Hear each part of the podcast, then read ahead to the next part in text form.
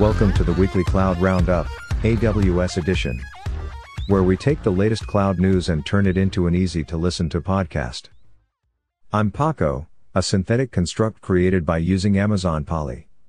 As always, if you have any questions or if you'd like to reach out to my makers, drop us a message by emailing hi at cloud-roundup.com. Here is the AWS Roundup for week of December 31st. Let's get started. Announcing new AWS wavelength zones in Denver and Seattle.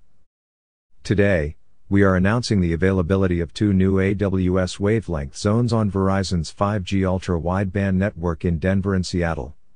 Wavelength zones are now available in 10 cities, including the previously announced cities of Atlanta, Boston, Dallas, Las Vegas, Miami, New York City, San Francisco, and Washington, D.C. Amazon QuickSight is now available in Canada, Central, and South America, Sao Paulo, regions.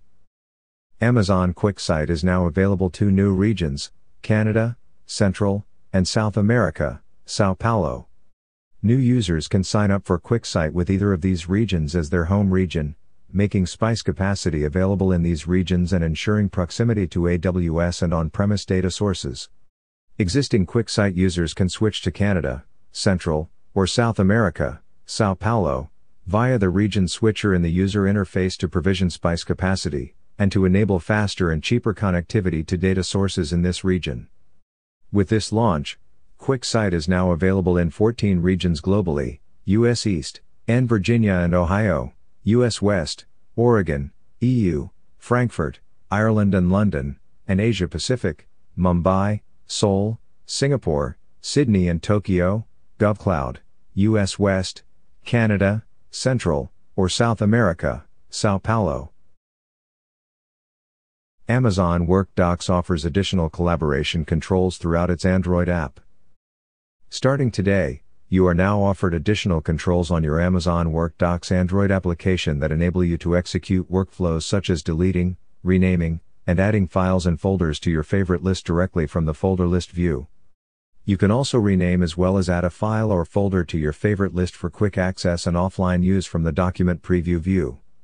These additional controls now surfaced from the folder list and document preview view further facilitate content collaboration for you and your team. Publish Oracle Management Agent logs from Amazon RDS for Oracle to Amazon CloudWatch logs. Starting today, Amazon Relational Database Service, RDS, for Oracle supports publishing Oracle Management Agent, OMA, logs from your DB instances to Amazon CloudWatch logs. Amazon MSK adds support for Apache Kafka version 2.7.0. Amazon Managed Streaming for Apache Kafka, Amazon MSK, now supports Apache Kafka version 2.7.0 for new and existing clusters. Apache Kafka 2.7.0 includes several bug fixes and new features that improve performance. Some key features include the ability to throttle create topic, create partition, and delete topic operations, KIP 599, and configurable TCP connection timeout, KIP 601. For a complete list of improvements and bug fixes, See the Apache Kafka release notes for 2.7.0. Amazon AppStream 2.0 adds support for real-time audio video. Amazon AppStream 2.0 now supports real-time audio video, AV, by seamlessly redirecting local webcam video input to AppStream 2.0 streaming sessions. As more users work from home, they rely heavily on video conferencing applications for collaboration. With real-time AV support, you can make video conferencing and other streaming applications available to your users, to enhance the ability for teams to collaborate from anywhere. Your users can collaborate by using familiar video conferencing applications without having to leave their AppStream 2.0 session. Introducing AWS Data Exchange Publisher Coordinator and Subscriber Coordinator. AWS Data Exchange Publisher Coordinator and AWS Data Exchange Subscriber Coordinator are new AWS Solutions implementations that automate the publishing and consumption of data via AWS Data Exchange. Amazon Elastic Container Service launches new Management Console. Today, Amazon Elastic Container Service, Amazon ECS launched a new management console. You can now create, edit, view, and delete Amazon ECS services and tasks, and view ECS clusters in fewer simpler steps. You can also learn about ECS capabilities and discover your ECS resources quickly and easily in the new console, as well as switch back to the existing console if needed. The new console will be continuously updated until all functionality from the existing console is available, and both consoles will be available to use until this time. AWS IoT Site-Wise Monitor now supports AWS Cloud Formation.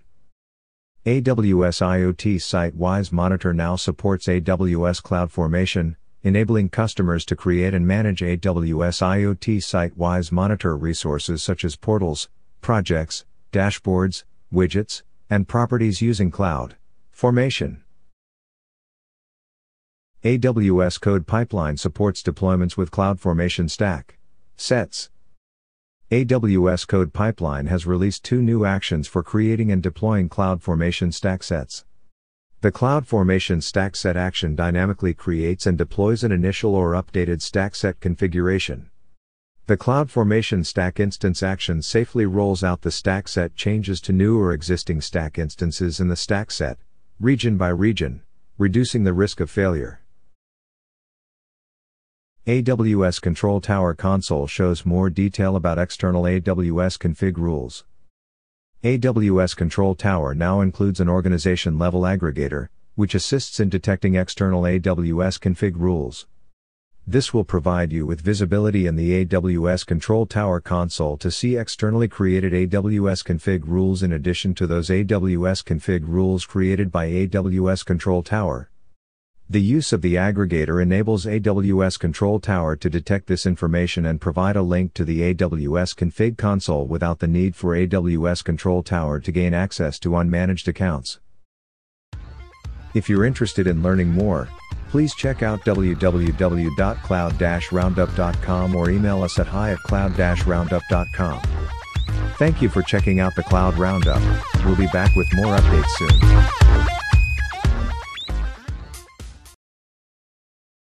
A Boring Red Project.